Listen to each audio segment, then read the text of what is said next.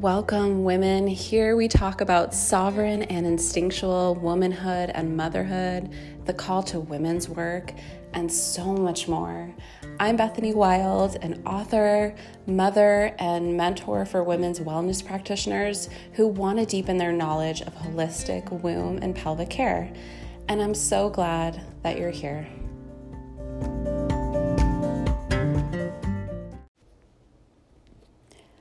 Welcome, everyone. I'm so excited to bring you this conversation that I had today with Anisa.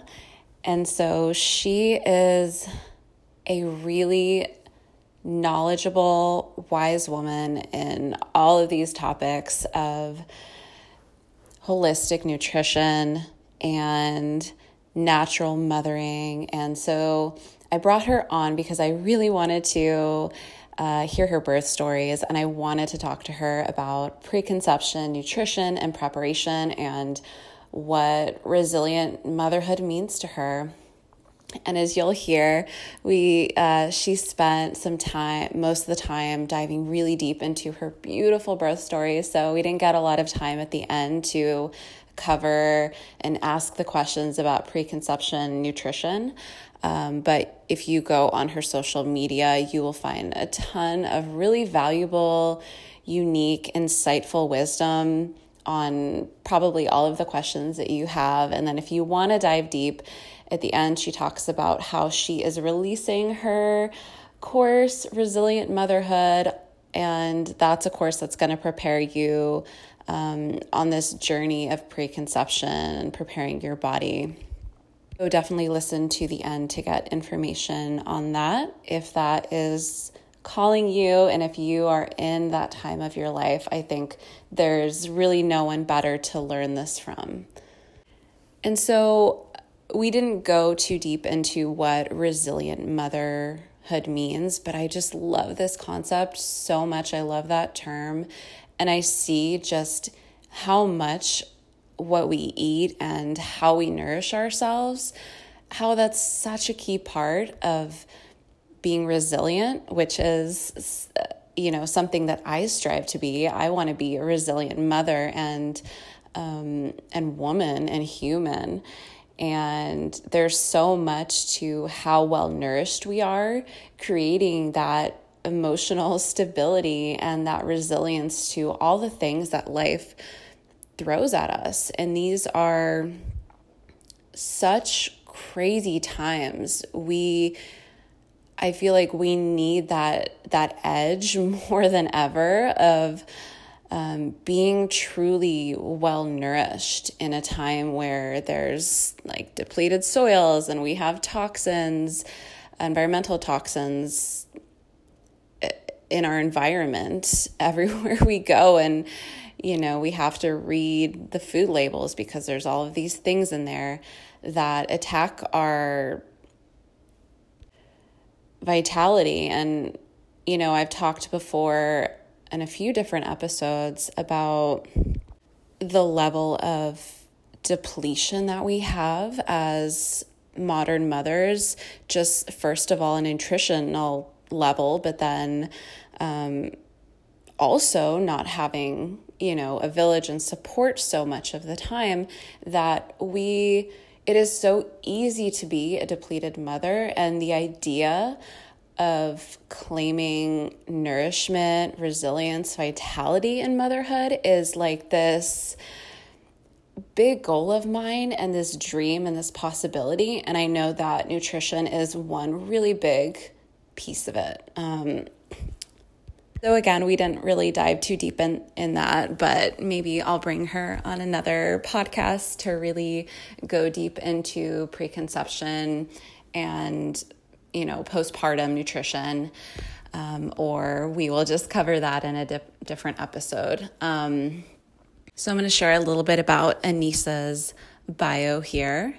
She is a holistically minded certified nutritionist. She has a lot of experience in this subject area. She is a natural mama of two boys living in the beautiful Pacific Northwest. And her life's purpose is to inspire and educate women to live, eat, and move with intention and confidence so they can create the family of their dreams.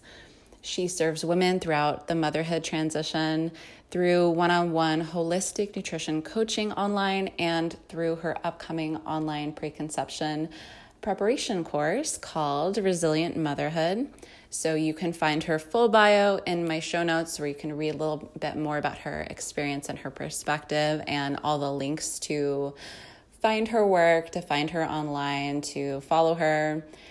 I think you will definitely, through this episode, feel into her beautiful energy and just want to get more. So, in this episode, she's going to be sharing um, the stories of her two births. So she talks about the differences between her first midwife attended birth and then her second free birth. And she just shares throughout the episode on her her wisdom, how she just inherently trusts the body's intelligence and how she has continued to align with that to manifest her the beautiful birth experiences that she has had. So I think this is just going to be a really sweet, inspiring, um, happy listen into her birth stories, and then just a little bit at the end on the preconception nutritional info. Um, so definitely find her online if you want to dive deeper into that. Thank you all for being here so much. I appreciate you listening. I appreciate you giving this podcast a a review if you have been finding this valuable. It really helps to reach more women and to get higher up on the algorithms and helps me continue this project uh, project which I have been just absolutely loving having these conversations and getting this out to women. So here is Anisa, and thanks again for tuning in. And let's dive in.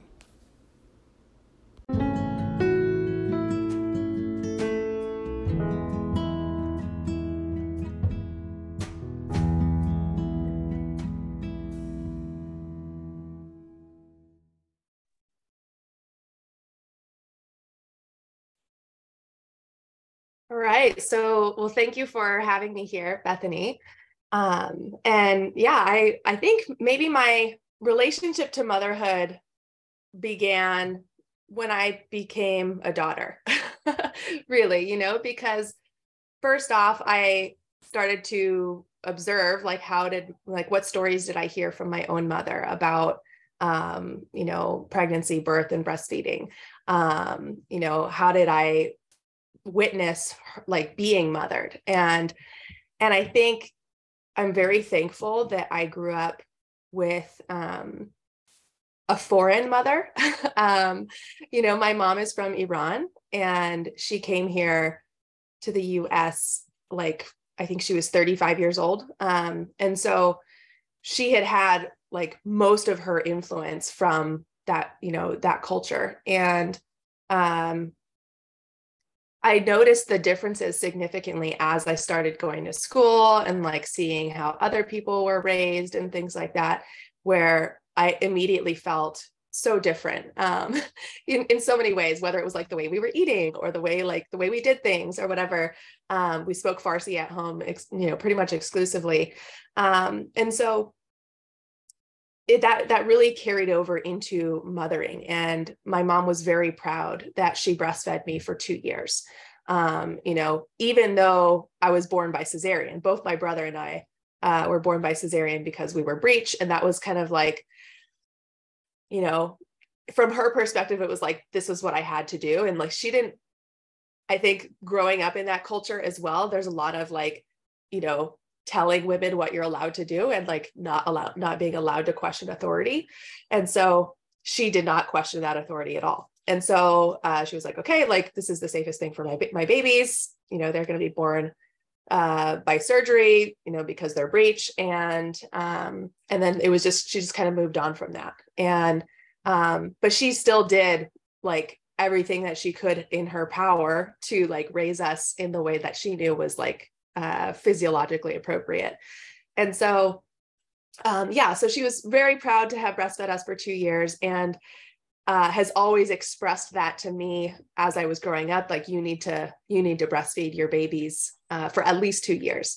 And later on, I realized just how uh, arbitrary that two year mark was because as soon as I started breastfeeding for two years with my first, she was like, okay, aren't you done yet? and so, um, but yeah, so I think that was kind of like where my relationship to motherhood began. And then uh, like fast track to like being a nutritionist and i'm working in a integrative health clinic um, where the majority of the the people who came through that office were probably about like you know 80 to 90 percent women and between like reproductive years to like perimenopausal right and so i saw a lot of a lot of women um, and particularly the health challenges that show up as a result of ignoring your health as a result of not nourishing yourself optimally as a real as a result of following cultural norms of like what women should do uh, and what they sh- like how they should treat their bodies. Um, and so i really started to like identify like okay these are like pretty major problems that are showing up and i and i like oftentimes it would be like a new mom who was like i need help learning how to eat after pregnancy and usually it was like how to lose weight after pregnancy and i was like hold on like you're not supposed to be losing weight right now. You have to feed your baby. And so like then i was like okay like here are some like cultural norms that we have to start um like confronting. And then more and more i started to notice like okay, if this person is having, you know, said issue, like whatever it was in their pregnancy or, you know, whether it's gestational diabetes or preeclampsia or preterm birth or whatever it was, I kind of just like kept saying like, okay, like addressing this before you get pregnant is really like what you have to do. and and so that was kind of like my whole um like journey into learning more about the entire motherhood transition right and so i was like I, I, kept doing more and more research and and hearing more and more birth stories and like okay this is like a physiological norm and then this is like what we're seeing like widespread in the mainstream like birth community and so um yeah from a like nutritionist perspective uh, I was addressing this with my clients, um, you know, obviously with food, but also like considering the body as a whole.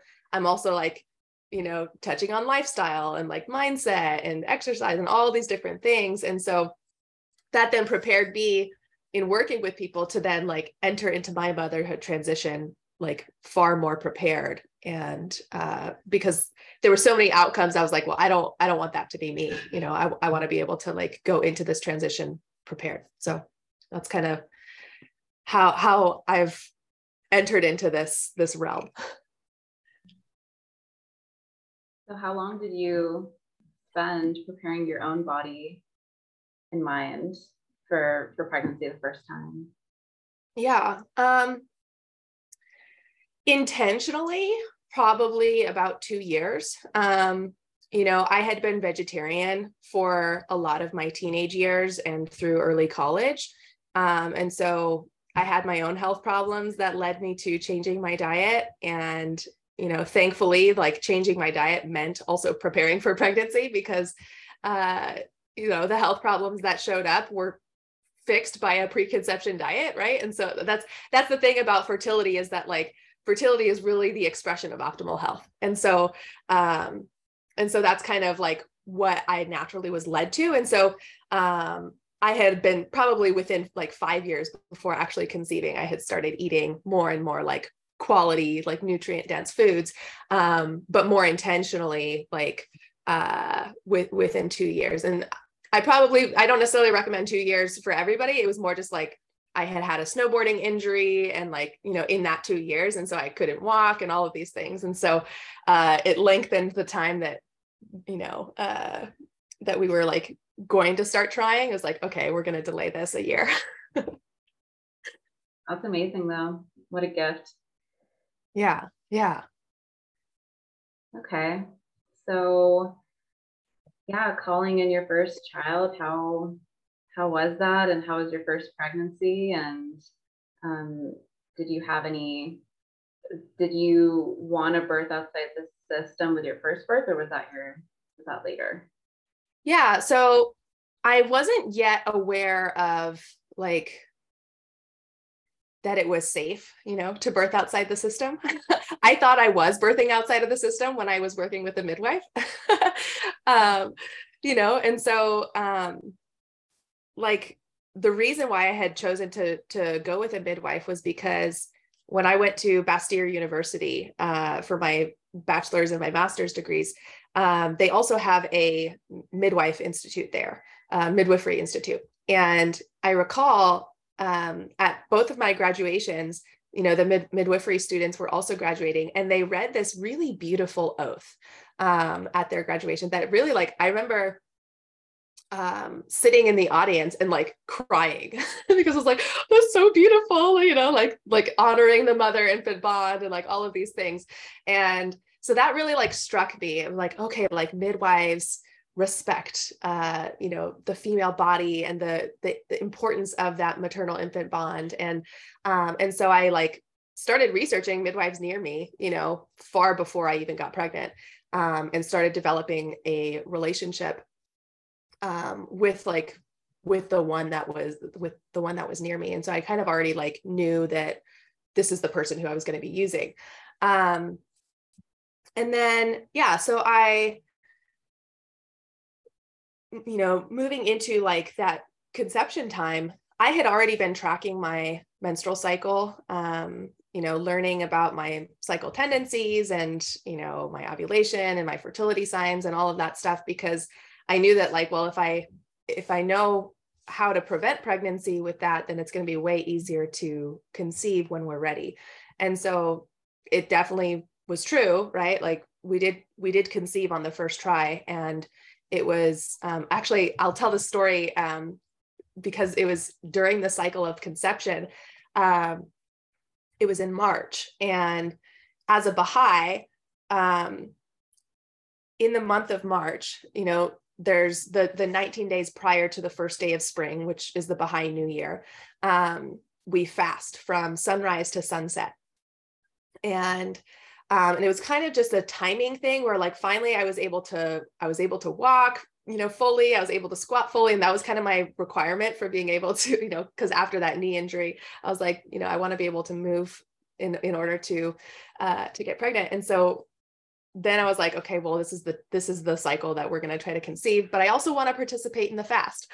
And so, knowing how fasting impacts menstrual cycles, I was a little bit conflicted because I was like, well, like you know, I know it's going to delay my ovulation, but I'm going to really really try to maximize my calorie intake and just make sure that I'm getting enough calories and getting enough, you know, nutrient dense foods and all of that. And I did, which is the fascinating thing. Um, because my cycle, my ovulation was delayed, I think by five days uh, compared to my normal, right? Like I, I would typically norm, uh, you know, typically ovulate around day 15. And, and I think I ovulated around day 21. Um, yeah. So six days. And um, it was so fascinating, right? And such a great, like, learning or teaching experience, right? To, because so many women are fasting um, you know, for a variety of reasons. Um, and that's not to say that it's not ever beneficial, right? There's definitely times where it can be beneficial, but um, like fasting being a stressor on the body um, or any other stressor, right? Like when the body feels stressed in that, like that springtime, that pre ovulate ovulatory period, um, it's so smart, right? Like I think there's so much wisdom in the body saying, like, hey, now might not be a great time to conceive, right? Because we don't like, there's like inconsistency with access to resources.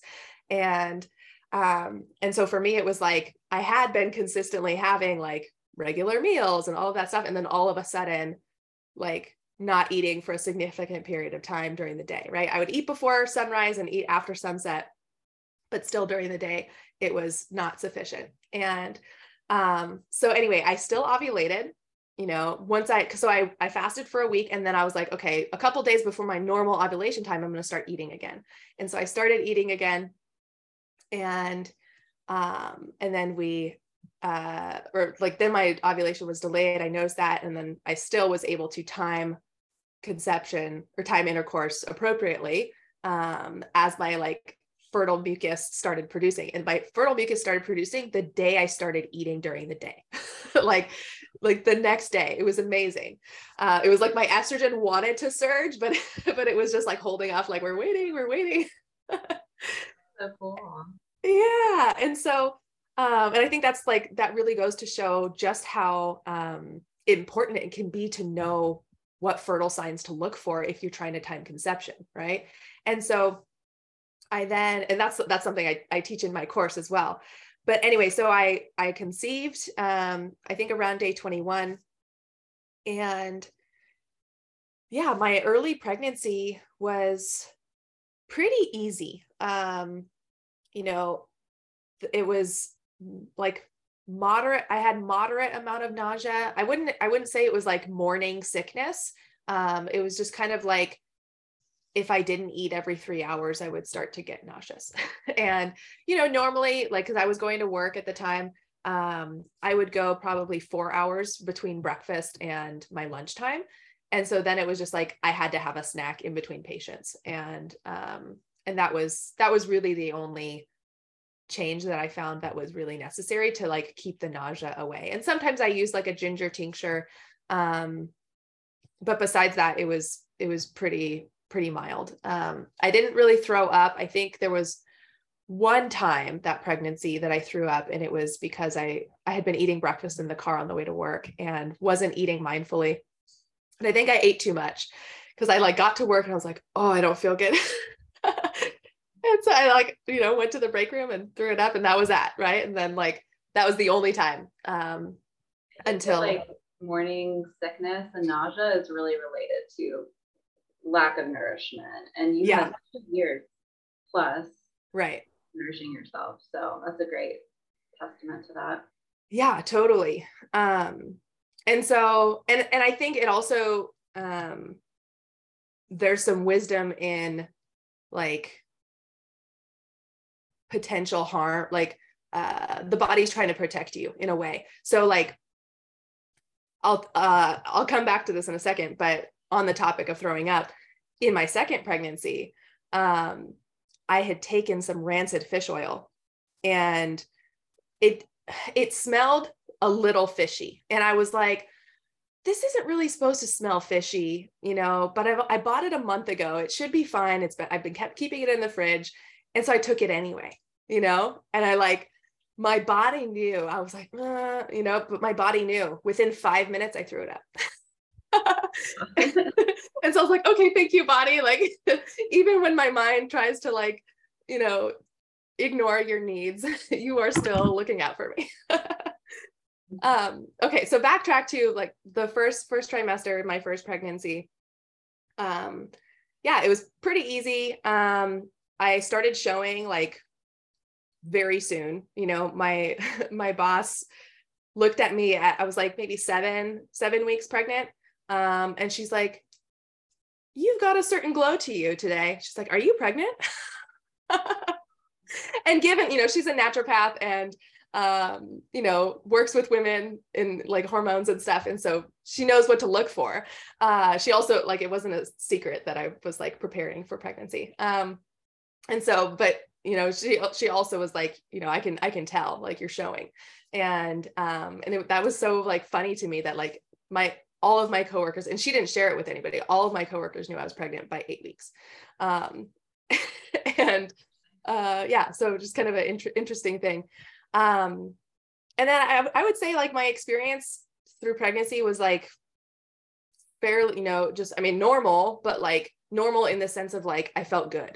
um, you know, like I didn't have a whole lot of things to complain about um, I started experiencing some like SI discomfort, um, you know, SI joint discomfort, uh, like as my belly started getting bigger. And, you know, I was continuing to work out and I was just like intuitively changing my workouts to what like what felt good. You know, I was still like weightlifting all the way through my the end of my pregnancy i have this like photo of like me doing like heavy deadlifts at like 42 weeks pregnant. Um but uh yeah you know it just kind of like i was doing what felt good. And um i kind of started shifting my exercise to helping me practice more like resiliency training you know? That was like what i like to call it where um i knew that like in like birth is such a um there's like so much surrender in birth eh, but it's also like all about your mindset in terms of like how you approach it. And so i was like well i want to train my mindset. And um and so i started doing like uh bouts of you know like 90 seconds on 90 seconds off on like the stationary bike at our gym. And i would go hard and i would just like practice breathing through the discomfort of it. And and i i like really feel like that was such a a great way to prepare for birth not because like i mean birth is intense in its own way but just learning to be comfortable in the uncomfortable um, i found was was just so um, critical of a skill to have. Because you know and, and i like went into birth so so prepared right? Like i had at you know at the time i had a list of like homeopathic remedies and all of these herbs and um you know, everything like snacks and like everything I should have on hand. And I was like, I was way too prepared, I think, um, in hindsight. Cause then I go into birth and um, I didn't need any of it. I just all I needed was my breath and my movement and like my inner connection. And that and that was all. And I, I just remember being like after birth being so like surprised that everyone's talking about like oh here you need hypnobirthing and here you need to like do this and do that and take this medication and you know all of that stuff. And i was like wow like it was actually easier than i thought it was going to be. And, release that kind of type a personality. Yeah. Of course as a dad. Okay so um yeah i'd love to hear about that birth you describe it as easy. That's that's intriguing. I mean, okay, so like easy is is relative, right? Like when when I hear of like you have to have all of these like coping strategies, right? Like people talk about like squeezing a comb or whatever. Um I know. These, like these coping strategies, right? Like I guess it was more the sense that I didn't need any of those coping strategies. I was it was like being with my body and my breath was enough. Um, to to withstand the intensity of birth. Um, and so that's what i mean by easy. It wasn't easy. It was definitely challenging. Um, but yeah so leading into the birth um, i think it's interesting noting that i ovulated a week late because the midwife still wanted to calculate my dates based on the like traditional 28 day cycle. Yeah. and I told her, I was like, I know exactly when I ovulated. I know the day I conceived. I felt implantation.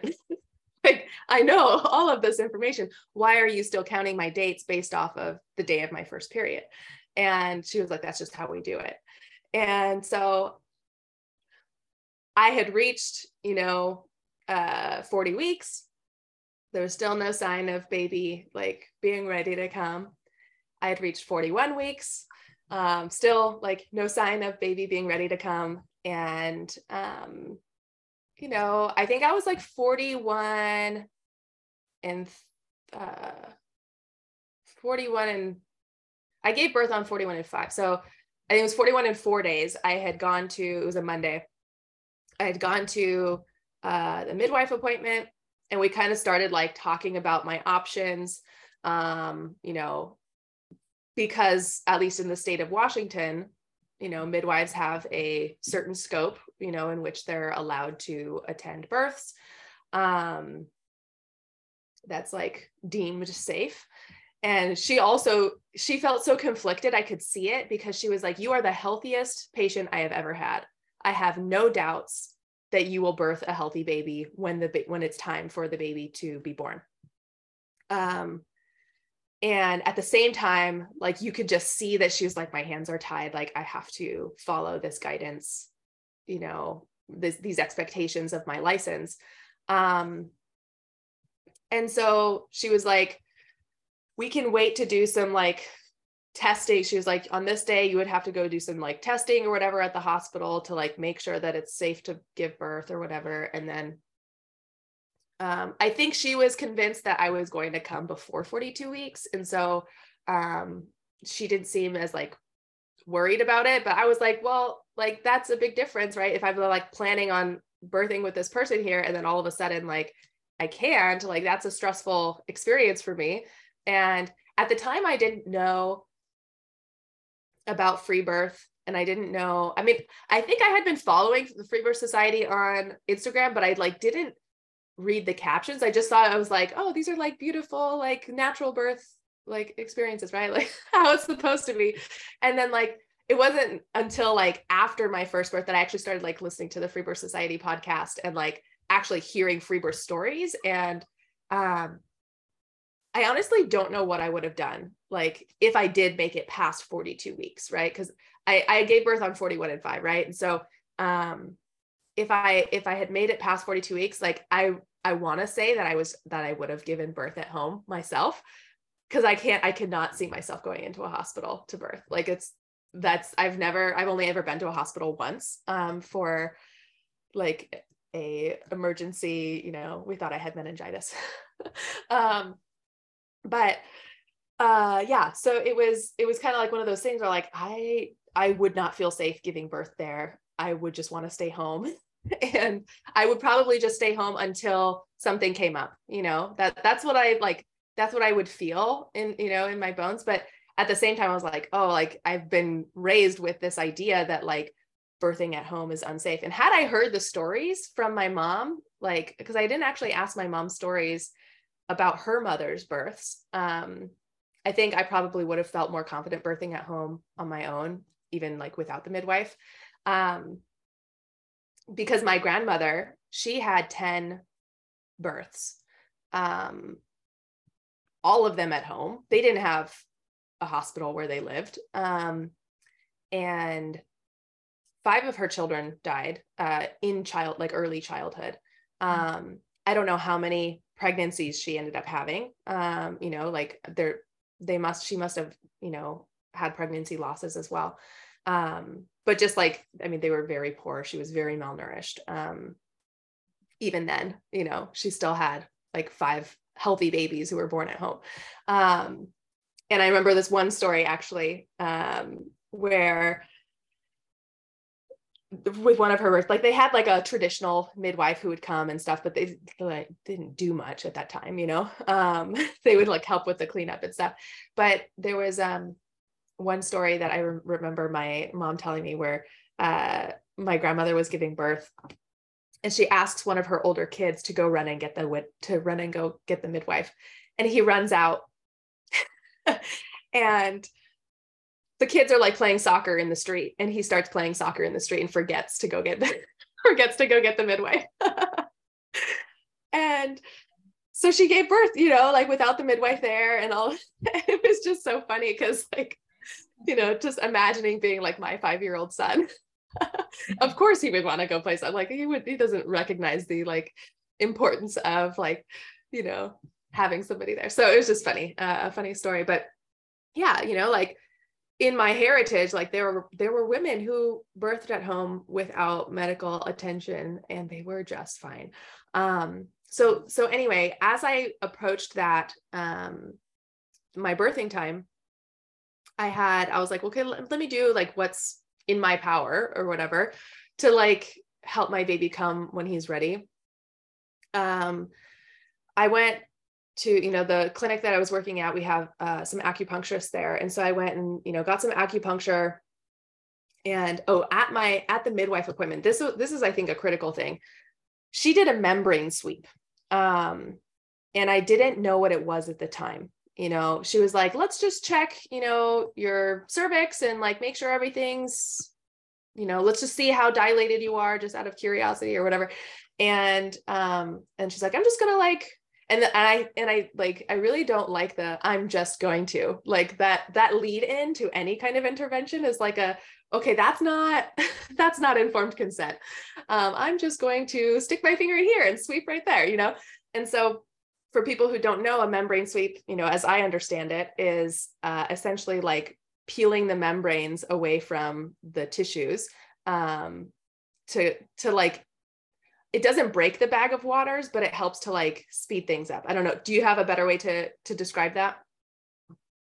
Um, I guess I don't have a better way to describe the physiology, but I yeah. I feel like I need to look this up. I feel like it opens the cervix though artificially and kind of can get yeah contractions started. Yeah, and it's unbelievable how often this happens without any yeah. unknowingly, unknowingly. Yeah, the fact that yeah. you knew that she did it is is interesting too because a lot of women don't. Well, I mean, she said, "I'm just, I'm just gonna sweep right here. It's gonna help move things along a little bit." That that was what she said. And then it wasn't until I went back and I heard stories, like birth stories, people telling, and I was like, "Oh, that's not a normal thing, and that's actually an intervention." You know, um, it's violating and dangerous, and yeah, yeah, yeah.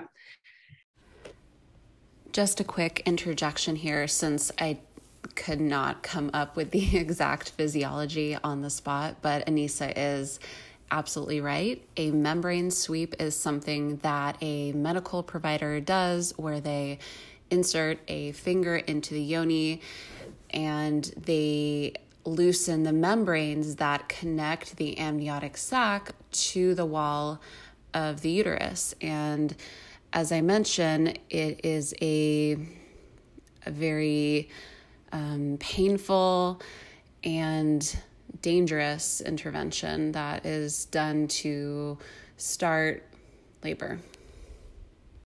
But and so it got it got things moving. Um, I also took castor oil that she recommended um, I take.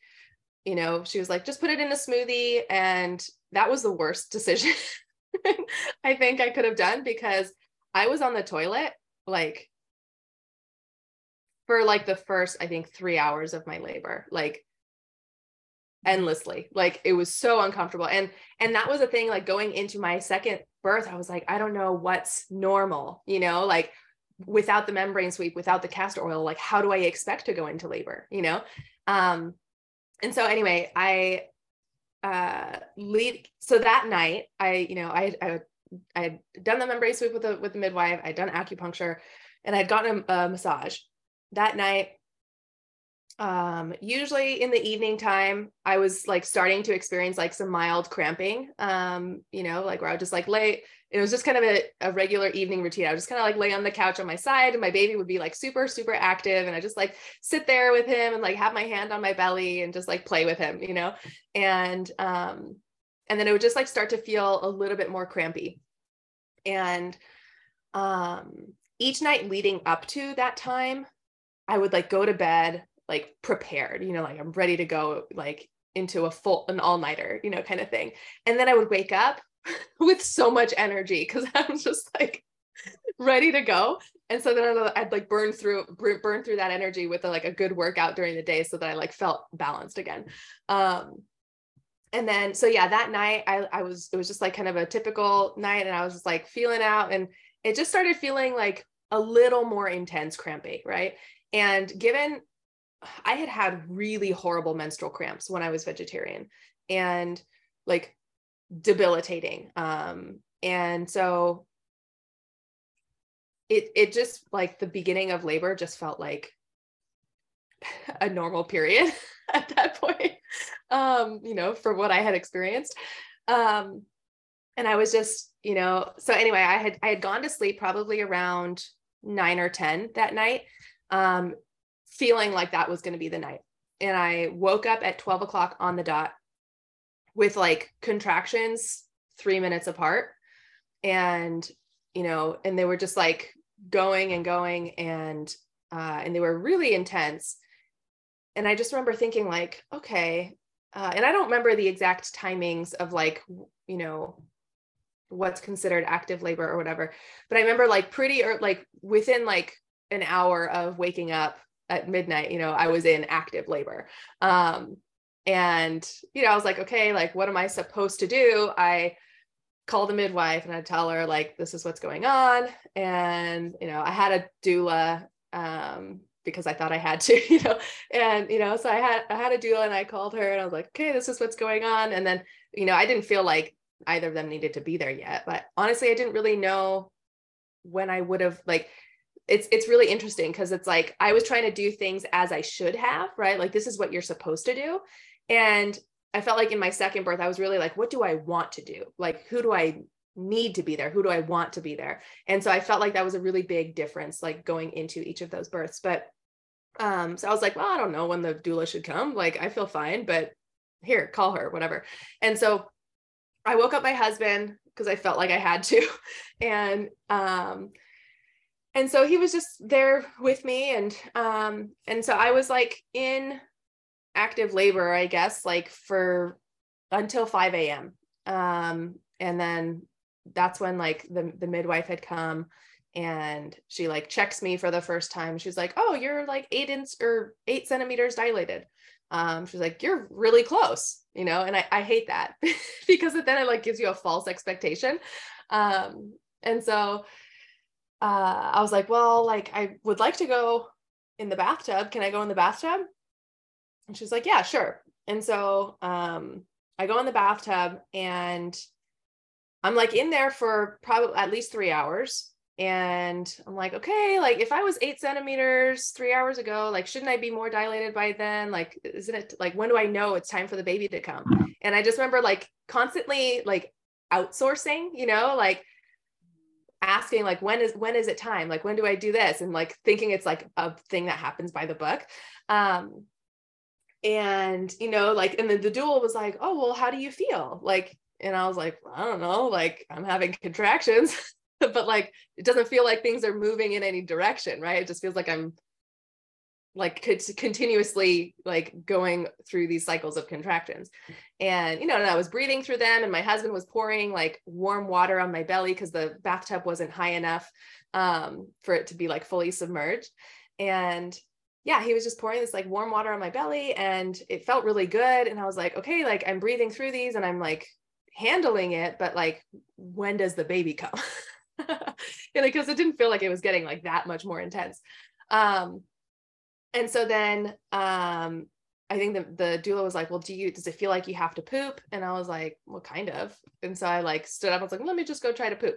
And so I like, I stood up and as soon as like gravity hit me, it just like dropped the baby down and um and it really just felt like oh like that now i feel the weight of the baby and like all of that and um and the same thing happened in my second in my second birth so i'll get i'll get back to that but so i like i i you know i stand up and i'm like going i'm like trying to poop and then you know the midwife checks me she's like yeah you're fully dilated you can start pushing and I was like, okay, uh, doesn't feel like I have to push, but let me try, you know? So it was like anytime like a wave of contractions would, would come, I just started like, like bearing down and, um, and it felt so incongruent. Um, it felt like I was constipated, you know, like where if you're like constipated and you don't have a bowel movement and you're trying to push, it, it, like felt like this this doesn't feel right. And um, it felt like I was trying to like use my vaginal muscles to like move the baby out where like the baby like really needed like a full like you know not a bowel movement but a full like uh womb womb movement to push the baby out. Um and so there was about like i don't know four hours or so of doing that um of like moving into different positions and that's when i started to feel like what's wrong with me you know like I was dilated at this point and um, the baby's still not coming out, you know, and then I could see even in the energy with without them saying anything, the the doula and the midwife were like, hmm, like it's taking kind of long, you know, like that kind of thing. And um, and then there was a point where, you know, she she was like, you know, it seems like the baby's head is really big. Um, I'm not sure you're going to be able to uh, like birth him here. She was really like careful not to say hospital or emergency or things like that. But like I like I'm not dumb. I know I know what she means. Um, and so uh she was like, How about we move you onto your back so that gravity can help to lower his head? And, you know, he seems to be getting, you know, stuck behind your pubic bone. And so maybe if we can like move you in a certain position, you, you can get him out or whatever. And so, um, but then it, at that point, so I was like on my back, I had my knees pulled up towards my shoulders and like my husband was like helping to like C curve my head forward, you know, so like my spine was in a C curve. And, um, which is like really interesting because that's like kind of how I orgasm. like that's you know like that's like a position that like uh yeah like i yeah i i you know being on my back and like knees up. So I, i'm curious about like how that you know uh is it like how that p- potentially impacts um birth and stuff. But um anyway so but then it was it was kind of it was obviously it was like really it was really intense and i could feel his head like starting to to come down a little bit and then she was like you know his head's coming down and then it's going back up and it's coming down and it's going back up.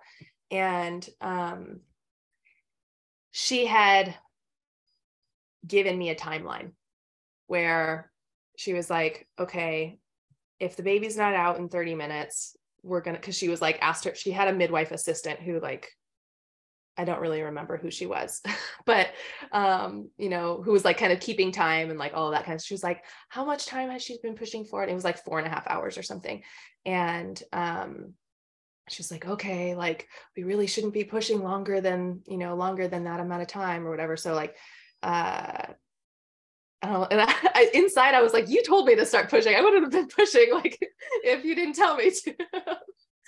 but anyway, so then. Uh, yeah.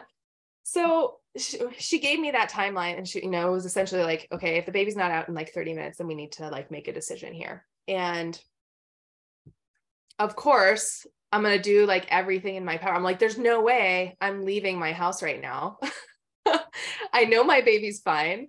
Like i i know my body knows how to do this. Like uh and, and anyway she like kept telling me like okay now push push push.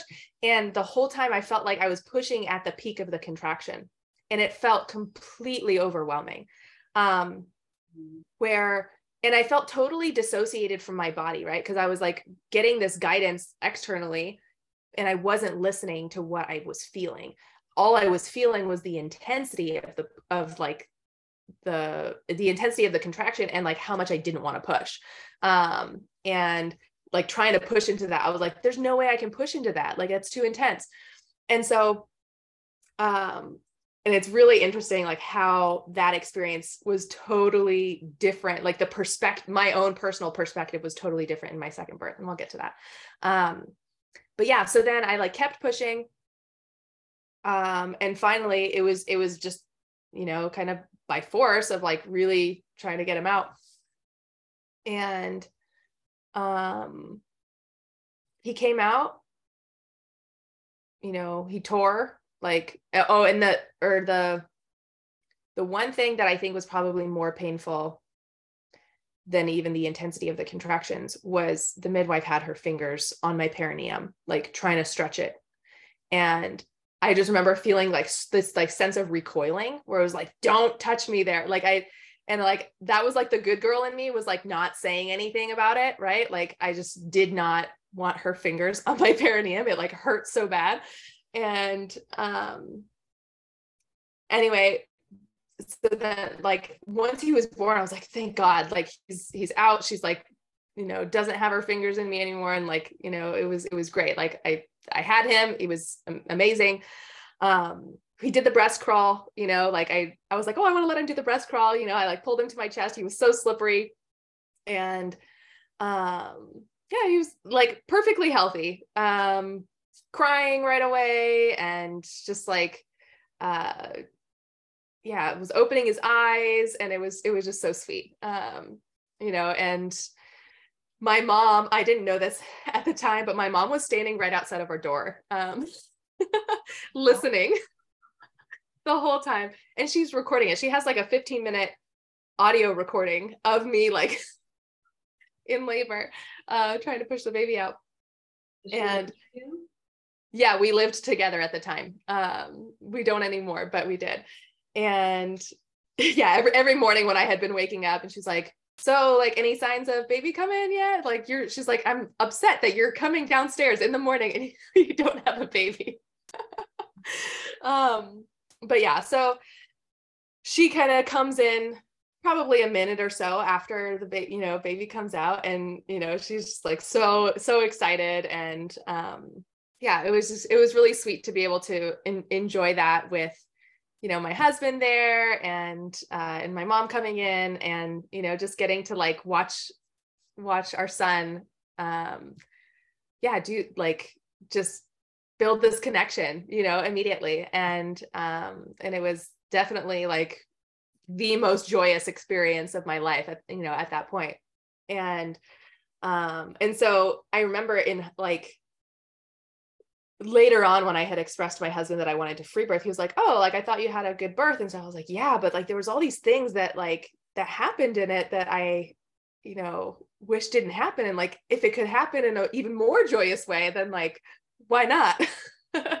and so um but anyway, so that like immediate um immediate postpartum period, I just remember feeling like so um there was so much like intensity and like a natural amount of like emotional overwhelm right? Like it's just like wow like i just went through this this whole experience. And um and i remember you know just like laying on the bed for like at least the first hour with my baby and just um just enjoying each other you know? And um he was he was pretty bloody um you know? And it yeah it was it was really nice. And um, the w- one thing that like I also I didn't love about that experience was that um, the midwife started doing this like fundal attack.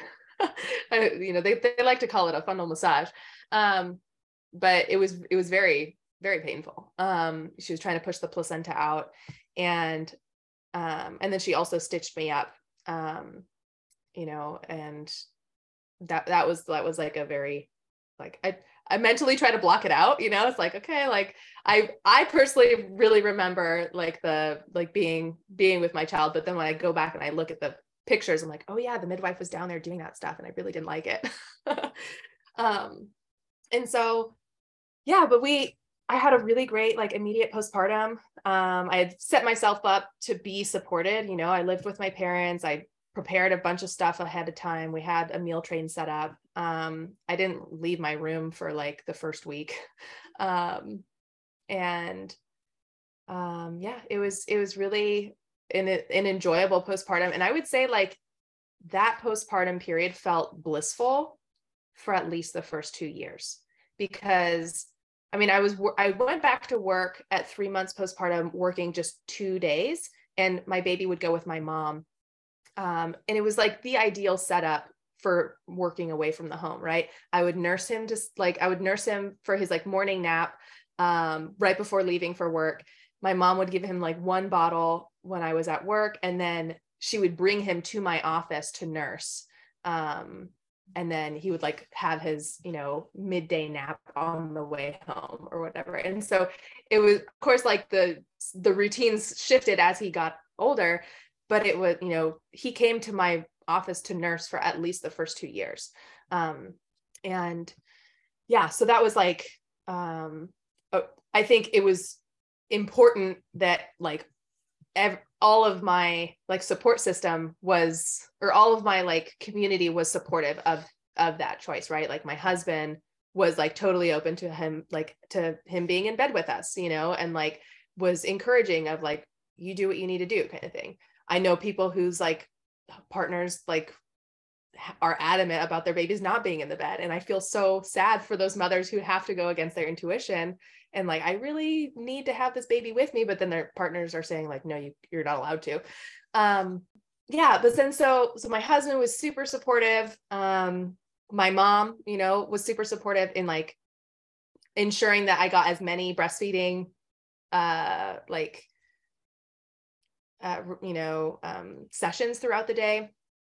Um, and then my like my uh, boss right? Like she allowed me to bring my baby into my office right? It was on my lunch break right? But um you know to be able to have him come and nurse and, and things like that. So I think it was it was really um, if I didn't have a supportive community, I probably would have changed changed things, you know, like made it so that I did have a supportive community.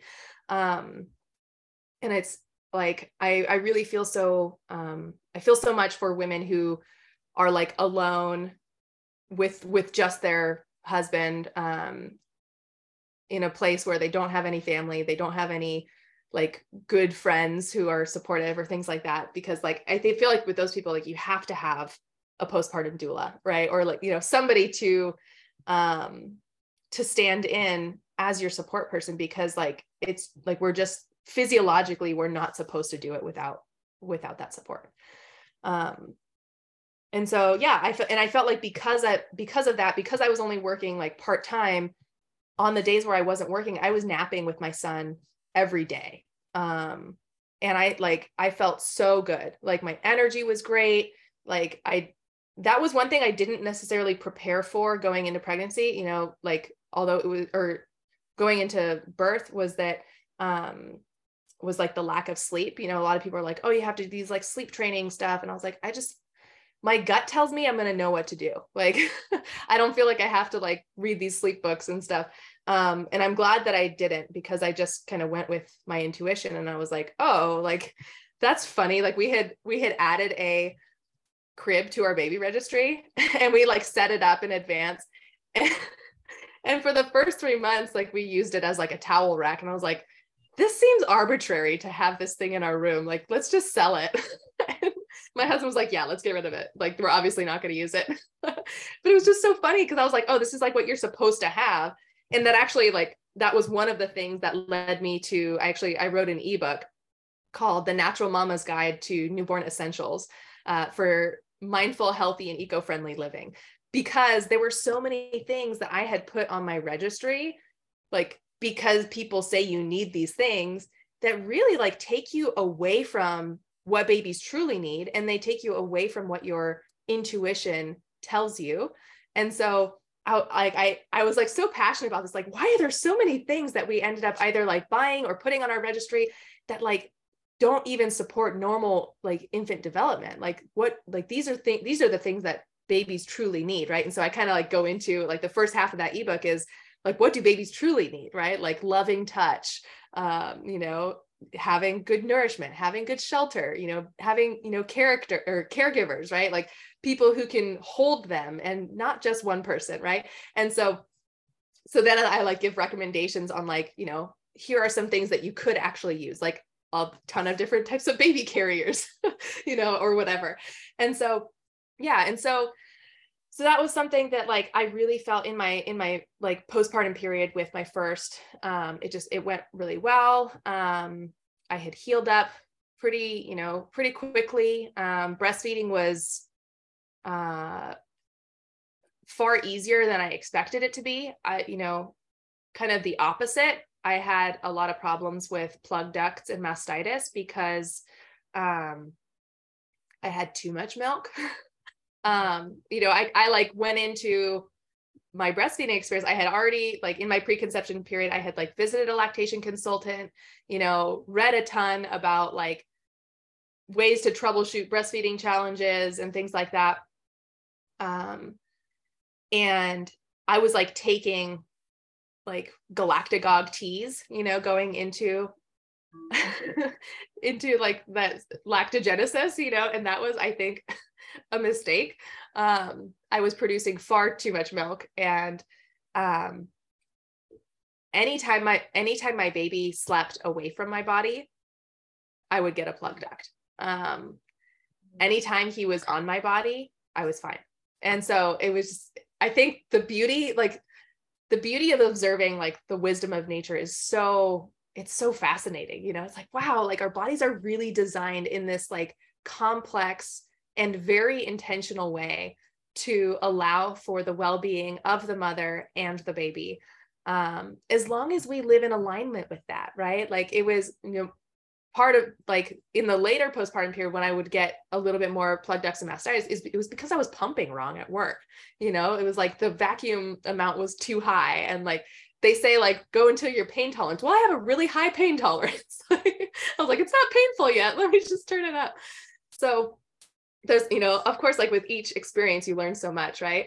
Um and I, I like sharing my story because I think there's things that, that other people can learn from it. And, and I think really an overarching theme that I like to um, hopefully get across is that like your body knows everything it needs to do, you know, whether it's like how to ovulate, you know, whether it's like uh, when to conceive and like, you know, accept accepting the sperm and all of that stuff you know to then like growing a whole baby and like being able to birth and to be able to breastfeed and things like that. And of course like there are like di- different supports that are necessary throughout that time but um i think we outsource far more um on our motherhood journeys um than we need to be than we need to be doing. Absolutely. Yeah i think there are just so many gems that you have shared in your entire story so i just yeah, it's hard to pick them all apart because yeah. there's so many from like, yeah, it just speaks to um, your work too, and just how much um, aligning with our physiology does support our health, and and you're a testament to that because you just had a, you know, a blissful, healthy experience, and like when we start to deviate from that, like even in my own story, I see so many pieces where I deviated and um, yeah, all the things started to unravel from there, like lack of support and pumping leading to clogged ducts and things like yeah. that. So um, yeah, but yeah. we our best. Mm-hmm. Yeah. And so kind of going into my second um, pregnancy, I so I hadn't had my cycle return until after my son's uh, second birthday. And, um, you know, he had turned two and I was just feeling this like energetic craving to be cycling. I wasn't ready to be pregnant again, but I was ready to be having a cycle. And so I night weaned him. It felt right. It felt right to night wean him. And then at the same time, I was like, yeah, I really, I really want to be cycling again. And so within a month i started ovulating uh, after after night weaning him. And it was amazing that like first surge of cervical mucus was just like so i was i remember i was like working out. And then all of a sudden i just have this like huge discharge of like extremely fertile quality cervical mucus. And i was like whoa i just i'm ovulating like very soon. Um and interestingly it was on the same day that I started menstruating when I was 13 years old. Um, you know, just like I I I don't know what what the importance of that is, but like I just thought it was fascinating that like my I started cycling again, you know, around that time. And so yeah, um so I I like was just tracking my cycles um, you know, for about 6 months or so.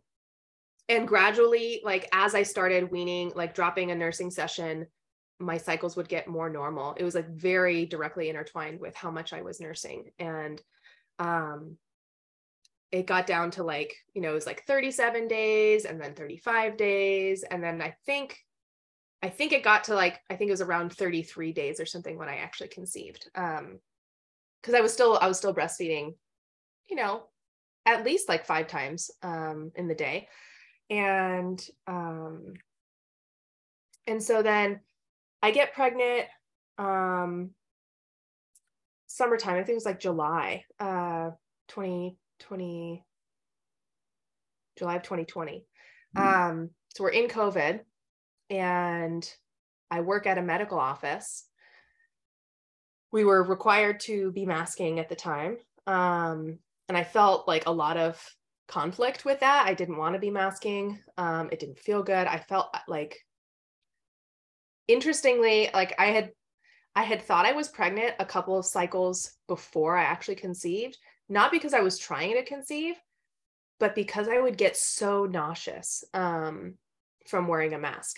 And there was something about releasing progesterone and wearing a mask that my body did not like because it was like every luteal phase, I would just start to feel really bad.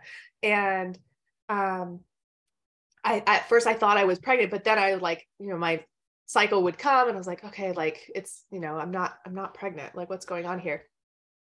And it took me about the first month to really figure it out. The first month of being pregnant to figure out that it was the mask, um, because I would be at the time I was seeing patients face to face, and then I would also see patients through telemedicine. And the ones that I was seeing through telemedicine, I felt totally fine.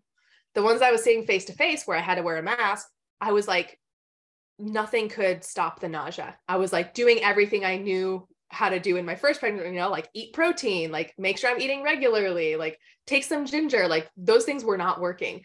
And so I started taking some B6 and that wasn't working. And I was like, what is going on? Like, why, you know, this doesn't feel right. Like, I know I shouldn't be this nauseous. And, um, and then it, it like clicked for me. I don't remember. I think it was just one day I had like, um, like four telemedicine visits and I was like, wow, I haven't felt nauseous like barely at all today. And, and I was like, oh, that's what it is. And so then I switched to using a face mask, you know, like one of those clear plastic shields. And I felt fine from that day, you know, and it was like, I was so angry about it. I was like, I can't believe like this many pregnant women are like being forced to mask and it's not safe. you know, like obviously my body's trying to tell me something. And so I go just out of curiosity, I go on PubMed and I search like pregnancy and like mask wearing or so, something like that.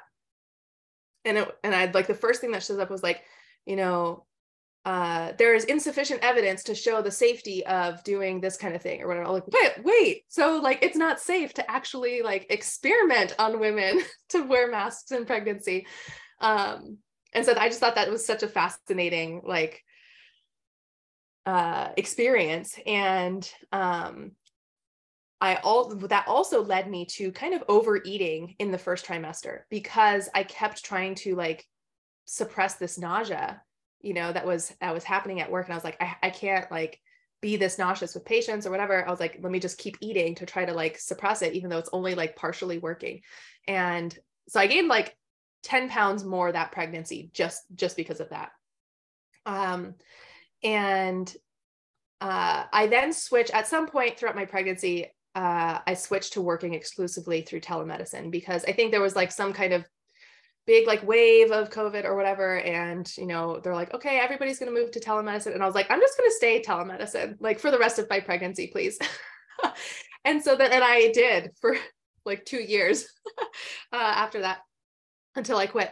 And then, um, yeah, so then I uh, went through that pregnancy and again most of the pregnancy i felt fine um, there was a little bit of like some um, the like discomfort in the the sacrotuberous uh, ligament and that was i had noticed that after my birth my first birth as well where it was like um, if I would like walk or if I would like do a long hike and I would like walk down a mountain or something like that's when it would really bother me. And so I started to feel that a little bit in my pregnancy. Um, but beyond that, you know, I was still like working at home. I think I was doing like three days, uh, three days a week. And um, yeah, just kind of like had no, you know normal normal well-being. I did i wasn't exercising as much as i was in my first pregnancy just because of like also having a toddler and you know working more days and things like that. Um it was harder for me to like do as much as i needed to. Um but i still did like you know sufficient um you know a sufficient amount of movement um for like being able to feel decent right and so going into that birth, um, I was, let's see, at the, I had developed a really strong, um, like women's community, like that kind of came out of all of the lockdowns because there was this like big, uh, you know, community of women on Instagram who were like, we're gonna still see people. Our kids still need kids to play with, and the playgrounds are closed, and you know, all of that kind of stuff. And so I don't know if you know Hannah Tovar. Um, yeah. She started hosting play dates at her house and just like put this, you know, thing on her Instagram stories like, hey, come to my house, like face friendly, bring some food, bring your kids. And it was amazing. you know, like I went there, there was like 20 women who were all like me. and, you know, some of them were like, uh, you know, uh, like perinatal massage therapist and uh you know a like mental health counselor and a yoga teacher and like uh you know just like so many different people who like both were like on this kind of uh health journey like health journey themselves but also helping other people with their health and then also like really caring about the health of their children. And it was so amazing because i just remember there was like all these like naked kids playing you know it was like august and um and they're uh like you know three year olds are breastfeeding and you know all of these things. I'm like oh this is the community that i that i needed you know? And so we had um hannah and i got pregnant pretty much you know within three weeks of each other. And so she had she and um carlin uh, i don't know if you know carlin uh so she um they had both started a women's circle like a um a regular like free birth um village prenatal and so I started going to that with them. And um, and it was really, really beautiful because we had this like um this community that we that we built throughout like our pregnancies. And um and so going into my first birth, um, I had actually been at Carlin's house for a women's circle. And you know, she lived about like 40 minutes away from me or so and I was driving home and like throughout that whole day, I think I think I was like right around like 40 weeks pregnant or something. Um that whole day I was just kind of feeling like just mild like cramping and stuff and um and I remember talking about it with the women there because I thought I was pregnant with twins.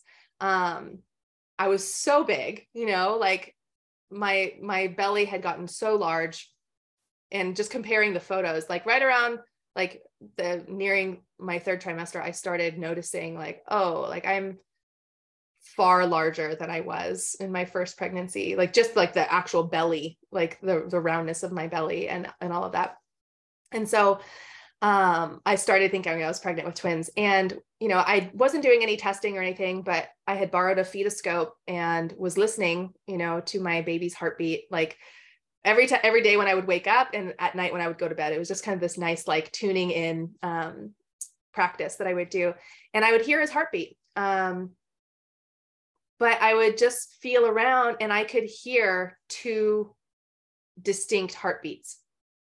In hindsight, I think I was feeling his pedal pulse, you know, like his foot and his and his heart, you know, because it was it was very similar in um in heart rate. But and, and people are like oh you're just hearing your own heartbeat. I'm like no like mine's way slower than than the baby's wow. heart rate. It's a different heartbeat. And so um but yeah so i was like oh shoot i'm to be giving birth to twins and so i remember like telling people this and i was like okay like this is this is to happen kind of thing and that was when i decided to invite carlin to my birth was because i was like well i wasn't really planning on having anybody like you know be there as like a birth attendant but I was like, from a logistic standpoint, I need extra hands.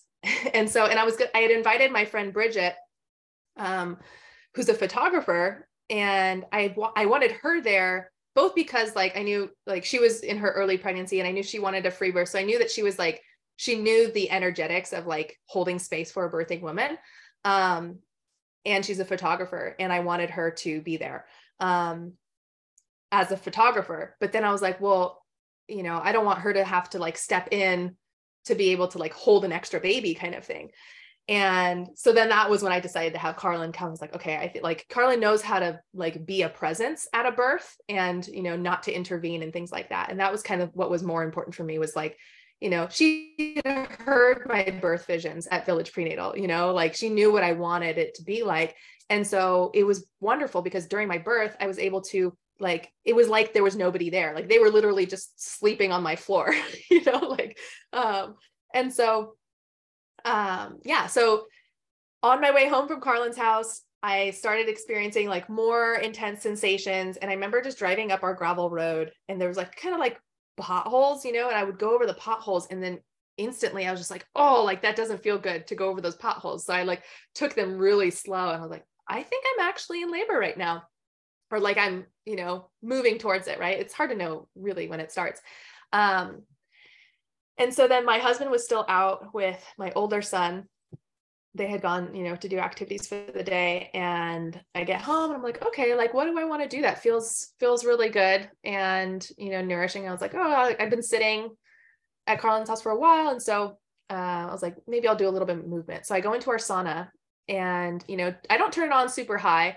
I had been saunaing throughout my pregnancy. Um, so I did have like pretty high heat tolerance, but I just turned it to like mildly warm and just wanted to like stretch. And you know i just kind of like do some intuitive stretching and um you know and i'm like t- talking to a friend on the phone. And then um you know my husband and son get home and i tell him you know i tell my husband i'm like i think i'm in labor. Um my contractions are probably you know they're intermittent kind of thing but i know that it's going to happen tonight and we had we had planned to go out to dinner to like one of our favorite restaurants that night and as we were like nearing dinner time, my husband was like, okay, we have to make a decision. Like, are we going to go or not? and I was just thinking, you know, like, oh, like being in the car for 30 minutes doesn't really sound good right now. Let's just, you know, get takeout and eat at home. And so, you know, he picked up some Indian food, um, takeout and, um, you know, and then we just kind of had a normal evening, right? Like we had dinner together at home. We went for a walk after on that walk, I kind of, there was like maybe every couple of minutes, I was just like, get down into a squat and just breathe a little bit. And, you know, and then I would like get back up and keep walking. And then we'd like turn around and, and then we went home. And, um, and then like, you know, it was time to put my son to bed. And, you know, usually we read books and I would often fall asleep with him, uh, you know, reading books to him. And then I read books with him and started feeling some sensations while I was reading books and I would just like kind of get up on my hands and knees and and I would just tell him, you know, like, oh, like I'm I'm feeling the baby starting to get ready to to come and I'd put the book down and I get on my hands and knees and I just kind of like, you know, sway through it a little bit and breathe. And then it was just so so sweet cuz my son, you know, who was 3 at the time, he goes he goes, "Yeah, mom, you do what you need to do. Get your wiggles out." and so I did that probably like three or four times uh, while we were reading. And then I told him I was like, I'm only going to read one one book with you, you know, uh, for tonight. And then like usually I would lay with him until he fell asleep, and he wasn't asleep yet. Um, but I'd like I get on my hands and he's like, "Mom, where where are you going?" And I'm like, "Oh, I'm just gonna." I'll, I was like, "I'll stay here, but I'm just gonna like sway through and and breathe through these sensations." And he's like, "Okay." he's like, but stay here until I fall asleep. I was like, okay. And so I did that. And then, so once he was asleep, it was maybe like 10, 10 or 11 or something at that point. It was kind of late. And then my husband had gone to sleep knowing that he was potentially going to need to wake up in the middle of the night. And so he was already asleep. And it just felt like this really beautiful time to finally be able to be with myself and my baby. Um, and that was one thing I wanted to be different the second experience because I was like, you know, I had done what I was supposed to do in that first first experience, right? Like I woke up my husband, I told him I was in labor, all of that stuff. And this time I was like, I want to be by myself for at least the first part of labor. And there's this like meditation uh, album. I don't know if you're familiar with the artist Above and Beyond. They're like a, a electronic, um, like kind of trance music um, uh, artist group. And but they have this meditation track mm. that's really beautiful. And um, i knew that i wanted to listen to that. And so i like put my headphones in and um, and i just get like on the swiss ball that i have in my living room that like every evening i would just kind of lay on it a little bit and be on my knees it just felt so good to have my belly hanging. Um, and i just kind of got into this sorry i don't sorry? What's that track called for anyone that wants to play it? Um you if you just if you look up above and beyond um meditation track uh i forget what it's yeah i forget exactly what it's called. Full uh something flow. No i know I we're always looking for good music so. yeah um you can send it to me yeah so anyway so then i um let's see so then i listen to that probably for the next uh, oh it's called flow state that's what it's called mm. uh, yeah flow state um, and i listened to that for the next like uh, three hours. I put it on like repeat album so that like, and I just zoned out. Like I was, I was asleep, breathing through the contractions, and it was such an a like. I was totally in a flow state, right? Like, which was which was the cool the cool part about listening to that track because it was it was just so like um continuous you know like the music was so continuous right it wasn't like a clear definition of like when the song changed right and kind of like binaural beats and um so i was just kind of like i don't know i think for three hours three or four hours maybe i was listening to that and then at some point i like kind of come out of this like you know this state and and i realized like all of the needs that i have you know like oh i'm like really thirsty and i'm really hungry and you know, I could really use like a hot water bottle on my back right now. And it was just enough like needs that I was like, I really don't want to get those things for myself. and so then that was when I was like, okay, I'm going to wake up my husband. And so then I wake him up and the intensity of the the sensations were quite high. Um and it's just so fascinating i was able to sleep through all of that you know like that i was just like in this totally different like con- like subconscious zone where it was i was really in a trance you know and it was so fascinating because it wasn't like intended to be that way but i was like oh I, I know i need to rest and i just like want to be able to like be in a position where i can breathe through and, and all of that and i it was, it was really cool to to put myself in that state um so then after i like wake up my husband i like realize how intense these these sensations are and i like go into my bed and and i'm just laying like you know i stack all these pillows underneath my chest and i'm just kind of like resting my head and I have my belly hanging and I'm just breathing through them. And then I tell my husband, I'm like, oh, like while you're up, like, why don't you just set up a birth pool? And so um, I have him set it up. And then as soon as he says it, I'm like, fill it with water. you know, like that sounds really good. Like these, these are pretty, pretty intense. And so um, again, like in hindsight, I wish I didn't submerge myself in water. Um, because I feel like it delayed like the actual birth. Um, and I know like I've heard that elsewhere um, that like if you get in too soon, it can delay the birth or whatever. But like I think for at least for the way my body anatomically is, I really need the weight of the baby to like push down and like signal to my brain that it's time to push the baby out. Um, because when I was in the water, I was like, you know, again, like breathing through the sensations, moving in different positions. And I could feel my baby moving, right? And that was the thing that I thought was so cool because, like, before I hadn't tuned into that, I could feel my baby moving. And, um, you know, I was like, well, it doesn't feel like I'm ready to push. It just feels like I'm breathing through these sensations. And then finally, I think it was around seven in the morning or something. Um, you know, uh, it's just starting to get a little bit lighter. It's in April. And I stand up. Uh, oh, because I had started pooping in the, I started pooping in the birth tub and it was really gross. and um, I just felt like I felt gross being like immersed in that. And so I was like, I need to stand up. I'm done here. Like we had already refilled the birth tub like a couple of times with hot water and it's like, it doesn't feel good anymore.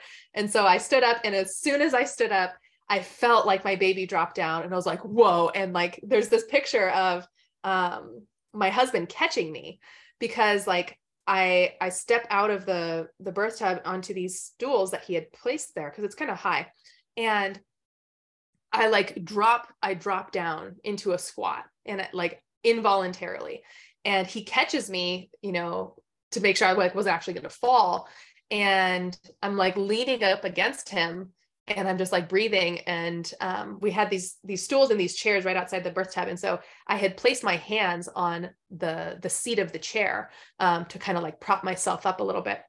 But I was like, I'm in the squat and I can't I can't move out of this position. I, I need to stay right here. and so he's like, well, let's make this a little more sustainable. So he like grabbed the chairs and like put them underneath my legs. And so um so like in my in the pictures you can see that i'm like i'm sitting in this like deep in this like squat um with these two separate chairs underneath each leg. And there's this like basin underneath um you know where like all of the like liquids are coming out and stuff. And so um so then it's about like 30 minutes like from that point it was about 30 minutes until my baby was born. And um and i remember feeling that sensation of wow like this like this feels really intense. It feels way too intense to push with it. And it like brought me back to my first birth of like okay, i can't push into these sensations.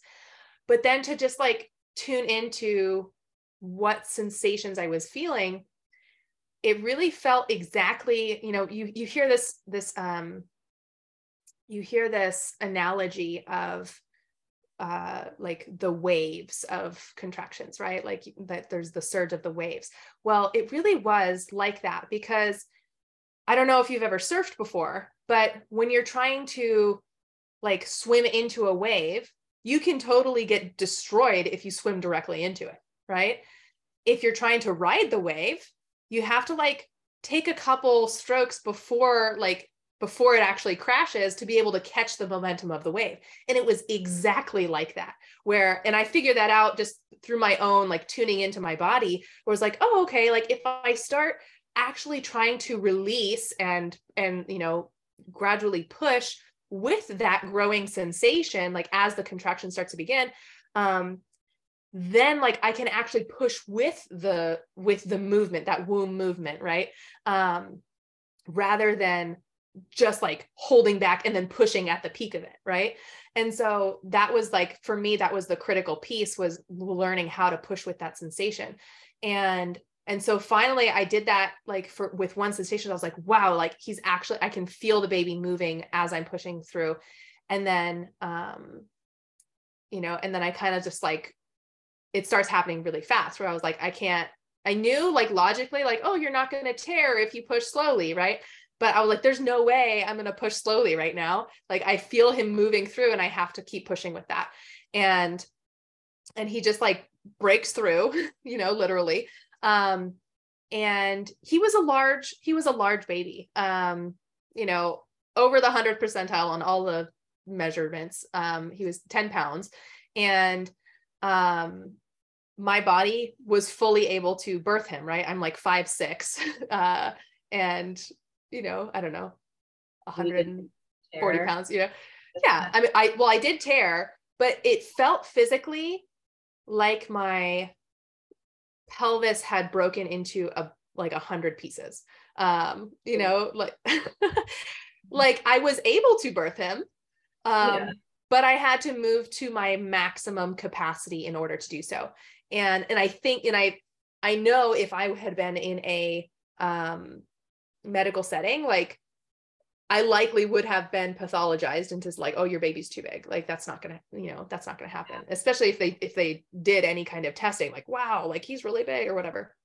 And, and so you just got into all the movements that you intuitively needed to right birth them. Who knows what happened and like yeah midwife scenario. Mm-hmm. Yeah. And so he came out and I just remember like as he was coming out, I was like, wow, he's still coming out. Like I could feel like his head and his shoulders and his hips. And I was like, this is a really big baby because like it's really coming out. Like it, it, felt like it took a long time, but I'm sure it was just like 30 seconds or something. Um, and so, but yeah, and you know, he comes out and my husband catches him. Oh, because I remember like I actually I could feel him coming and I'm like breathing with it, right? And and so under my breath a little bit, I'm like, what did I say? I said something like, uh, Mark, catch the baby, you know, just like in this really like funny voice. Um, and I was like, Mark, catch the baby. And he's right there. Um, and as soon as, and I think the baby, I think the baby is coming out and it was actually the bag of waters hadn't burst yet. Right. I didn't realize that, you know, I forgot that, that the waters hadn't burst yet. And so my husband gets splashed with all the water uh, and you know it's like all over him and then the baby comes out you know um and I thought I thought it was the head, you know. I was like, oh man, like it was a little discouraging because he was like, oh, that was the bag of waters, and um, it's like, oh, like it really felt like the head. Um, and so anyway, he comes out. My husband catches him, and um, yeah, and he just immediately hands him up to me, and I'm just like holding him, and he's just like immediately like you know, I knew at that point, right? Like I wasn't carrying twins and it was just because he was the large baby that was why I was so big. Um, and yeah, and so it was just so so beautiful to just be like holding him and to like have like have that experience and I don't want to say like it healed my first birth. I know a lot of times people look at their second birth as like a healing opportunity, but I just felt like it was such a a great confirmation in my intuition and the wisdom of my body. You know, it was like it was everything that I in my first birth, like going into my first birth, I knew like these are this is the way it's supposed to go, but then I had invited people into my environment that had kind of denied that for me, you know.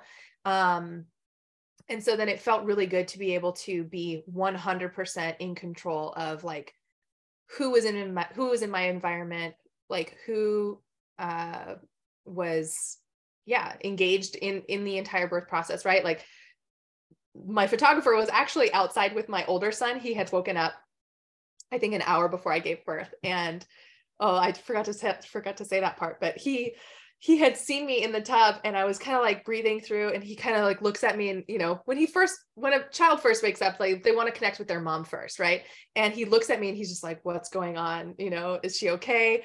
And um he's like mom I want to I want to get in with you I want to get in with you and so it's like okay come in you know and I think I was on a rest and he comes in with me and then as soon as i start feeling sensations again and i'm breathing through the sensations it's a little too intense for him and he's like, I want to get out. I want to get out.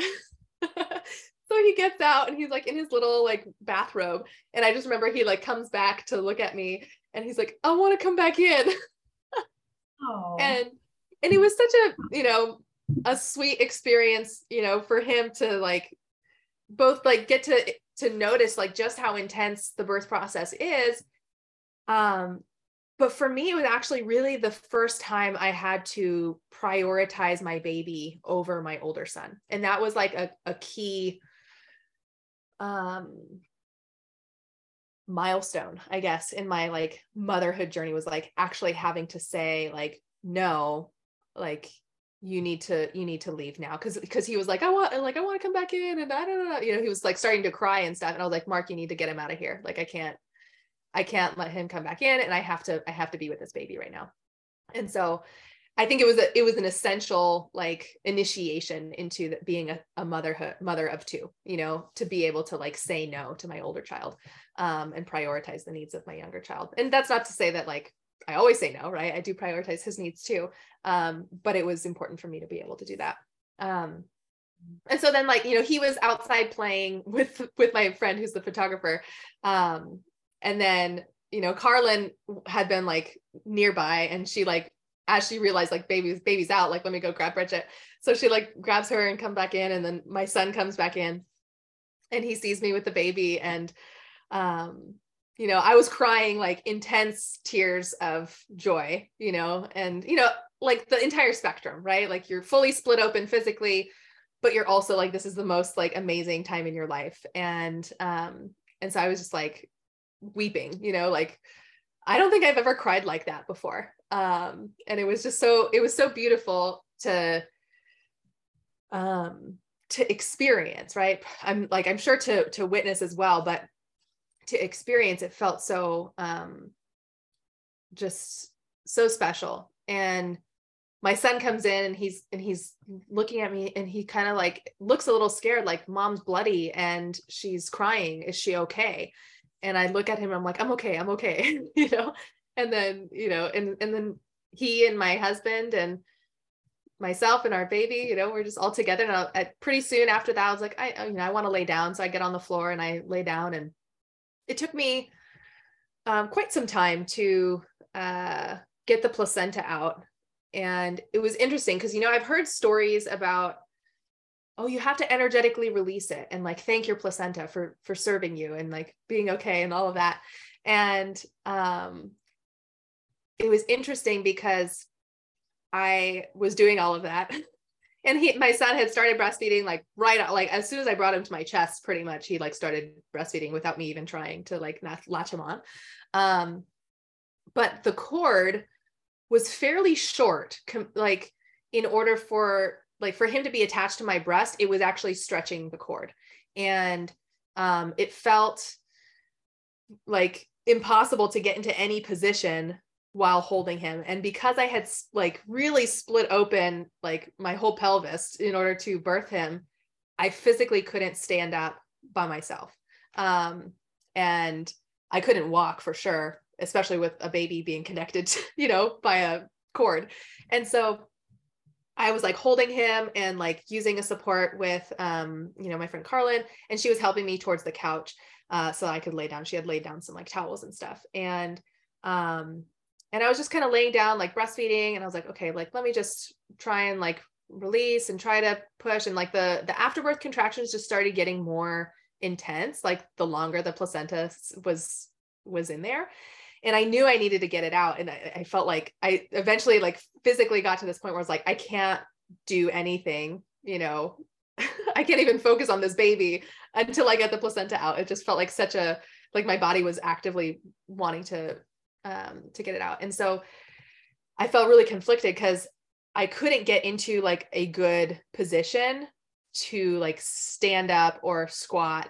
Um, you know, I tried um I tried like leaning against the couch with the baby on the couch and squatting over a basin to try to like pee, you know, because it felt like I had to pee and I was like trying to pee and like I would pee and then the the pee would like go along the cord and get all over the couch and it was like really it was like uh, this doesn't feel this doesn't feel good.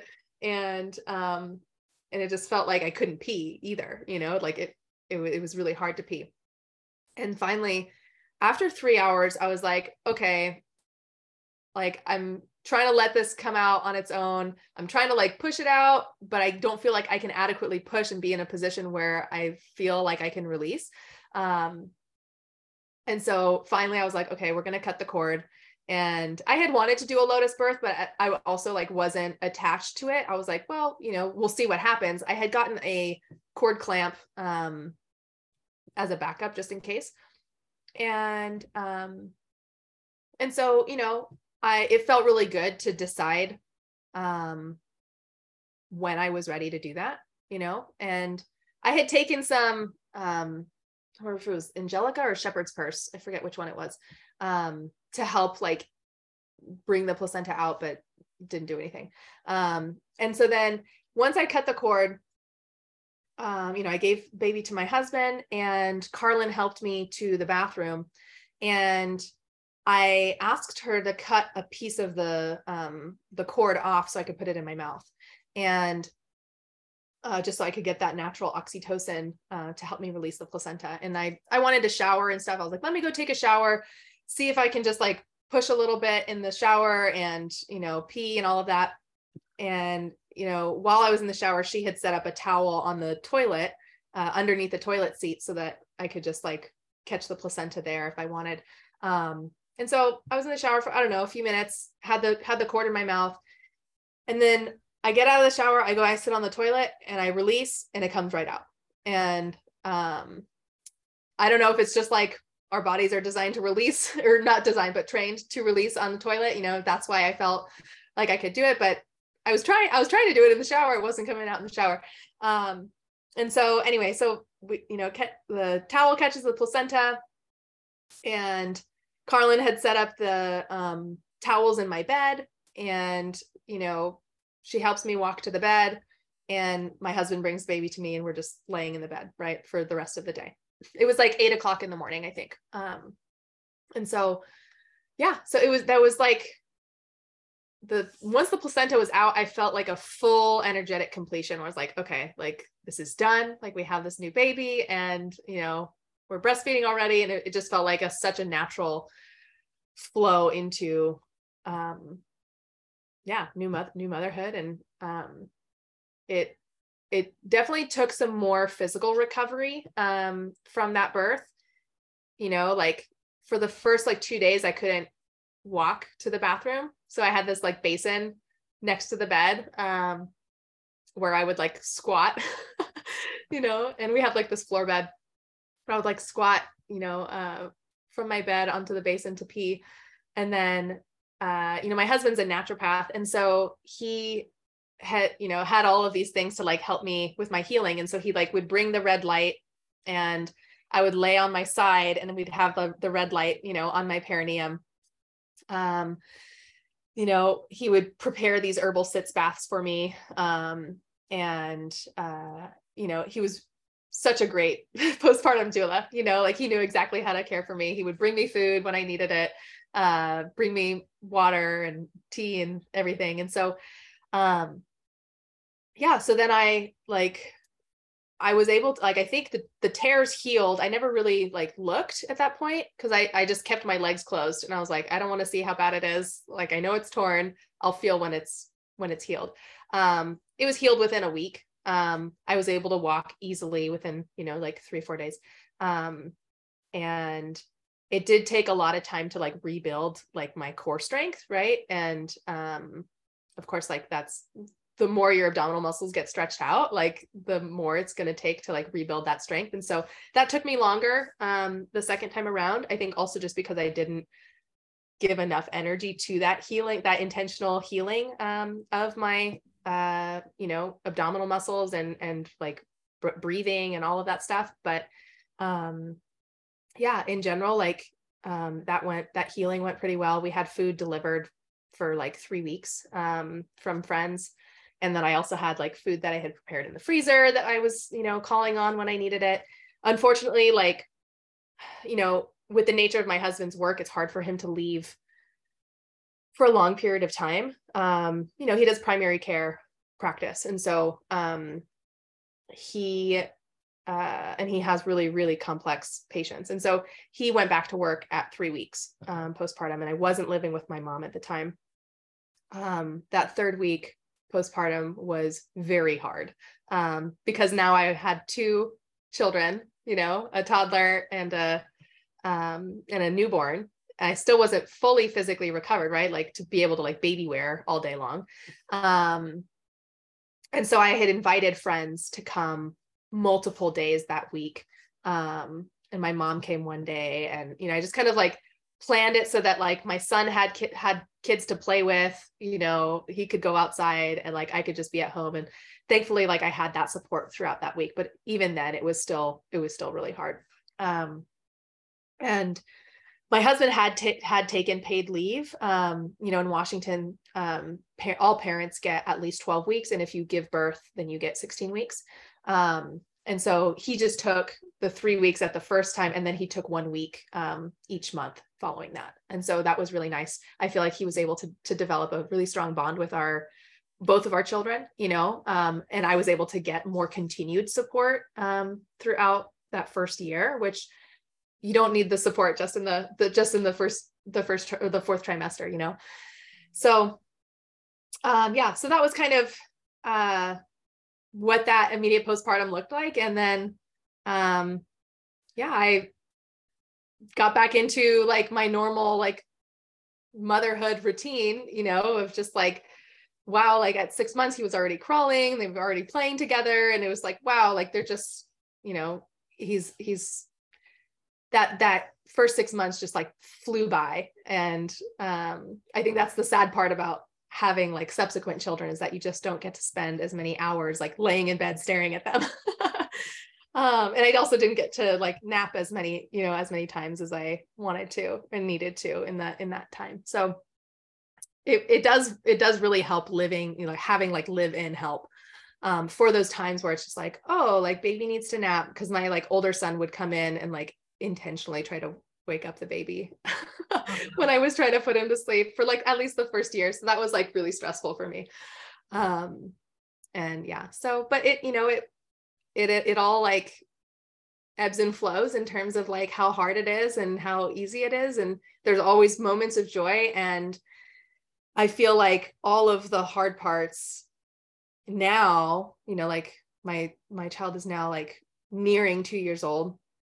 Um and uh, I feel like all of those those challenges leading up to like becoming a mother like really really prepared prepared me for like the the hardness of it all you know i feel like it, the birth is birth is hard i mean but it's like i think being a mom is like daily daily challenges i agree with that yeah mm.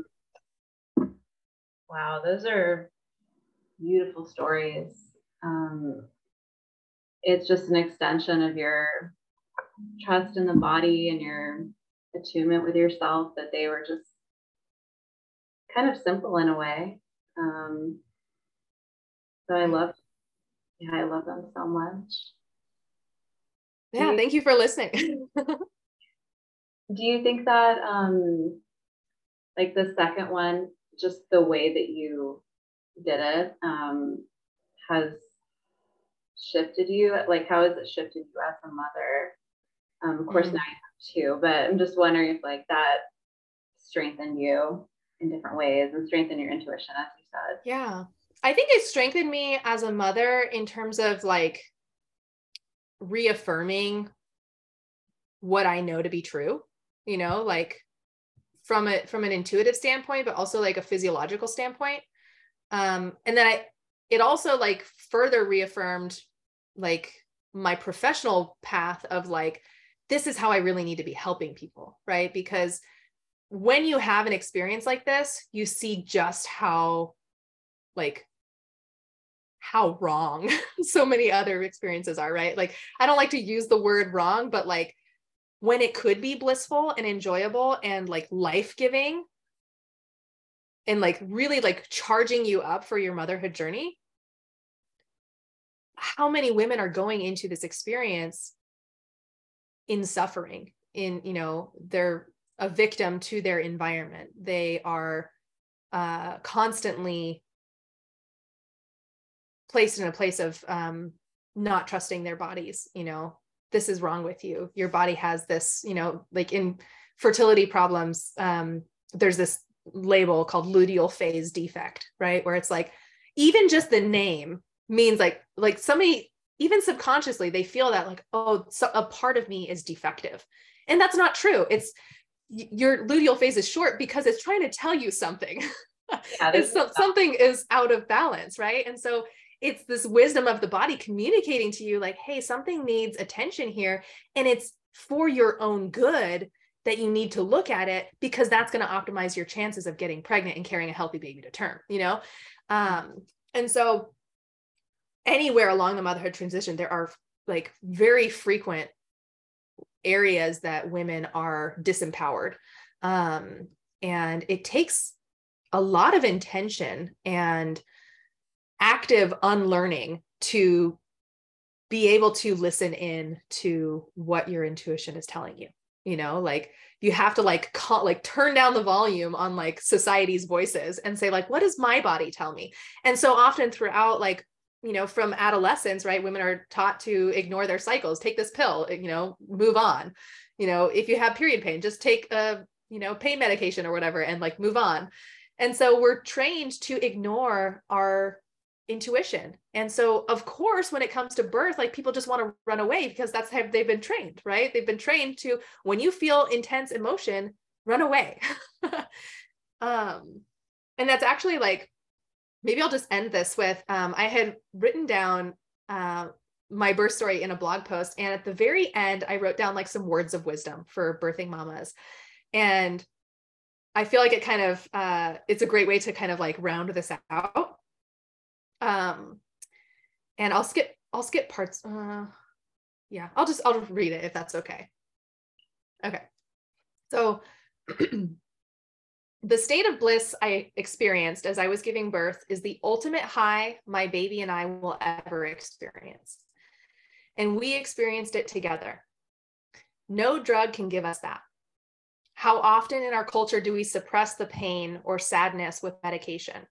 And how often are we also seeking stimulation from external sources, be it drugs, alcohol, superficial sex, technology, etc.? Life needs duality.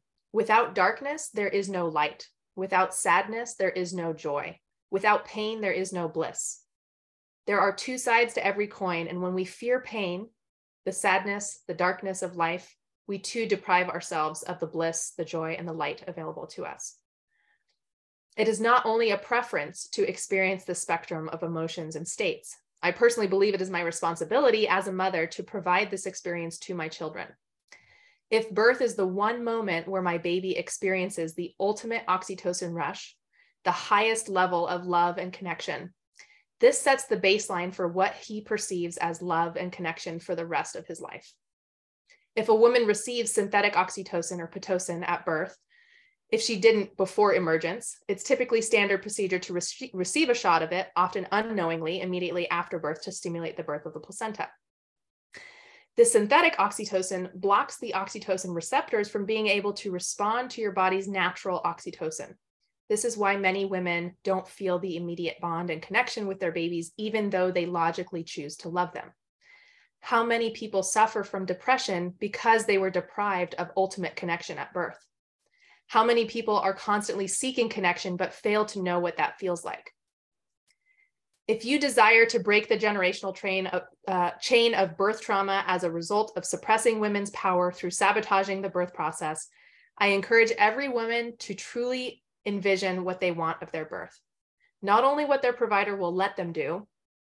Unfortunately, as the medical system exists today, birth either requires so much advocacy if you truly seek a physiological birth, often resulting in compromising your birth plan or simply opting out of the medical system. If you desire an, a medicated birth where you don't experience any of the pain or joy of birth, then a hospital birth is likely a great option for you. This is not a judgment on anyone's choices. Everyone has their own preferences and views their responsibility as a mother differently. Whatever your birth decisions may be, I hope that they are truly chosen by you and that you are not coerced into doing anything that you are not comfortable with. Trust in the wisdom of your body and take every step you need to feel confident in your choices. As birthing mothers, it is up to us to set up our journey into motherhood and manifest the experience we envision as prepared as possible. This is not a sit back and let your provider deliver your baby scenario. It requires preparation of mind, body, and spirit. And this is why I love to support women in their preconception period to guide them in becoming the mother they want to be before their child is even conceived. Mm. I agree with everything shared there. Just how uh, how important all this is into mm. our own mothering and our children witnessing us in our power and our absolute joy. Um, there's so much I wanted to ask you about uh, preconception nutrition, but I know we're coming up on our on our time here, so maybe we could save it for another time. But yeah. maybe just to kind of sum it up, um, yeah, what do you think is like the most? I know I know you focus on like nutrition and nourishment. So what do you feel like is like the top thing that a woman should focus on in her preconception time. And then I'll send her your way to just look at all of your amazing posts too. Yeah, sure. Mm-hmm. I mean, I think the number one thing is from a nourishment standpoint is to just optimize nutrient density. Um, there's so many like con- there's so much controversy in the field of nutrition of like this food is toxic, this food is harmful, this food is whatever, you know. And it really comes back down to whatever like philosophy of like whatever like diet philosophy you might have, like when it comes to building a baby, there are certain physiological truths. And um and it, they're not really up for debate. um and so I like to just focus on that, you know, like how do we optimize nutrient density um, you know, providing the woman's body with the foods that provide those nutrients um, to grow a healthy baby, to support normal hormonal balance, right? Because the, the same thing that helps grow a healthy baby helps you to be fertile, you know, like it's all congruent. And so what helps you to be healthy helps you to be fertile. And um, and so i really like to work with women on the side of like if they're if they're receiving signs from their menstrual cycle that something is out of balance let's let's start there like what's the imbalance that that the body is craving uh you know um balancing from right? And so um i think optimizing nutrient density is kind of like my first priority but then there's so many other areas that um that kind of go along with that that then impact the different ways that women's menstrual cycles are affected right? Like if somebody has you know a state of estrogen dominance which is usually you know viewed as like having pms or you know heavy painful periods or you know endometriosis or pcos right? Like there are certain things that we can do to help um, bring the body back into balance right? You know to bring estrogen to a normal amount to which then brings progesterone to a normal amount. And um and the more we see like the menstrual cycle um fall into more normal ranges right? Like the ranges because we're personal we're like we're individual people right? We don't all have to follow the same pattern um you know exactly the same pattern. But generally the more like normal your menstrual cycle is the more likely you your hormones are balanced in a way that are going to optimize your the health of your baby in a way that ensures that not only is it going to have like good brain development right? As most people are concerned about but like you're going to carry to term and not only are you going to carry to term but you're like you're going to like have a healthy baby and not only are you're going to have a healthy baby but you're going to have a healthy mom who can care for that baby and so I'm like, a lot of times people are like, oh, I just want to get pregnant. And I'm like, no, that's the bare minimum. you know, like I want you to feel good going into your pregnancy so that you can like face the challenges of motherhood in a way that you're not going to feel depleted, you know? Mm-hmm. And and so that's where I feel like the preparation is so critical. That preparation period is so critical because um, it's like you're building up your bank account, right? Like you're not going to just like spend like crazy during your pregnancy, right? Nutritionally, spend like crazy without building up your bank account first. And even if you're eating a nutrient dense diet in pregnancy, you're still expending more than you're bringing up, bringing in. And so that's where I really like like women to to prepare themselves to build up their bank account and and help them to move into this place of extreme stress, right? It's a normal natural stress, but it is a stressor on the body to um, to be able to like conceive and carry a healthy baby to term.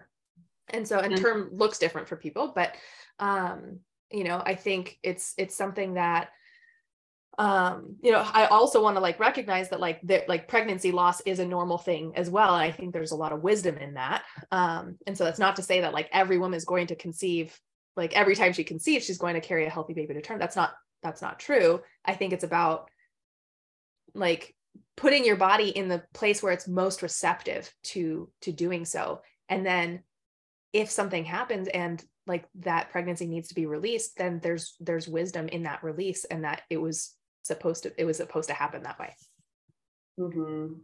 yeah and that takes a lot of our reserves too just each time we get pregnant and i think it's like the long game too now i hear more women talking about like okay what about like 50 years from now? What about what's going to show up in our children? Like we have to understand it's just more than like we give birth and we feel good and that means that we did well and it's like there's so many more things after that that are, that can be depleting and yeah so we really need to take extra efforts with our nutrition especially in yeah. these times so yeah totally yeah. well i know we went a no, lot over okay. in so, terms of um, like what, what our goal time was, but it's yeah. hard to like really pinpoint exactly what's important because you want to you want to tell everything.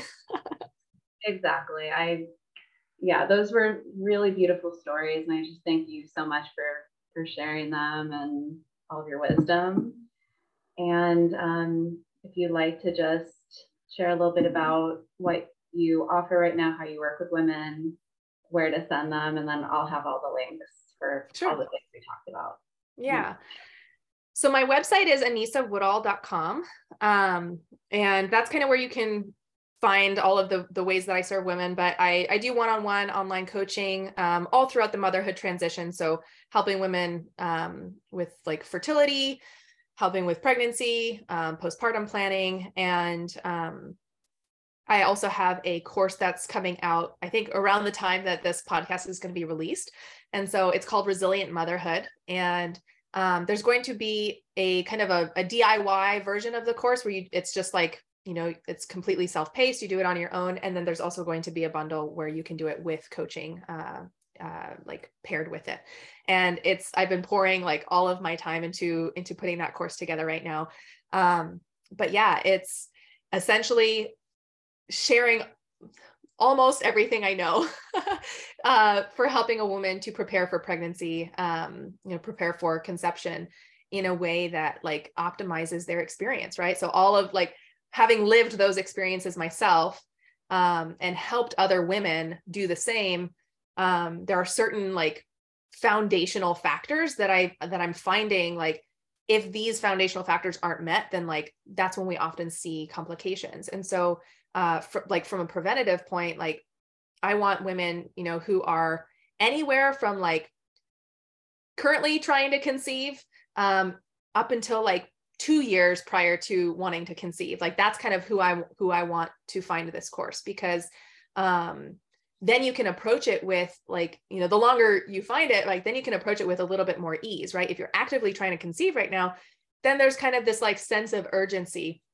and like making nutritional change and and lifestyle change like at any point is going to be helpful um but ideally it's happening you know more than 3 months prior to conception just because that's you know the length of an egg to to reach full maturation is about 90 days. And so um any changes that you're making you know or habits that you're having immediately prior to conception are the are the changes that are directly impacting the epigenetics of the egg that you release. And the same with the sperm right? So like what your husband is doing you know about like two to three three months prior to conception are going to directly impact um, you know sperm motility morphology you know count all of those things and so um, in my course i i go through all of the things that uh, you know primarily a woman needs to do but i also give recommendations for like food lab testing supplements uh, lifestyle stuff for uh, her spouse as well. So um, that you can find at uh, Anisa Woodall forward slash resilient motherhood. Um, and I'm going to be giving Bethany a discount code for $100 off. So um, if you go through her code, um, you know, if you heard that heard about that here, then please, um, yeah, please please go through her code so she can get a a percentage of that as well. Um, $100 is going to go to her, and yeah that's i hope whoever whoever needs this finds this and um, and that that you learn something from from my experiences thank you so much for your time. Of course. Thank you.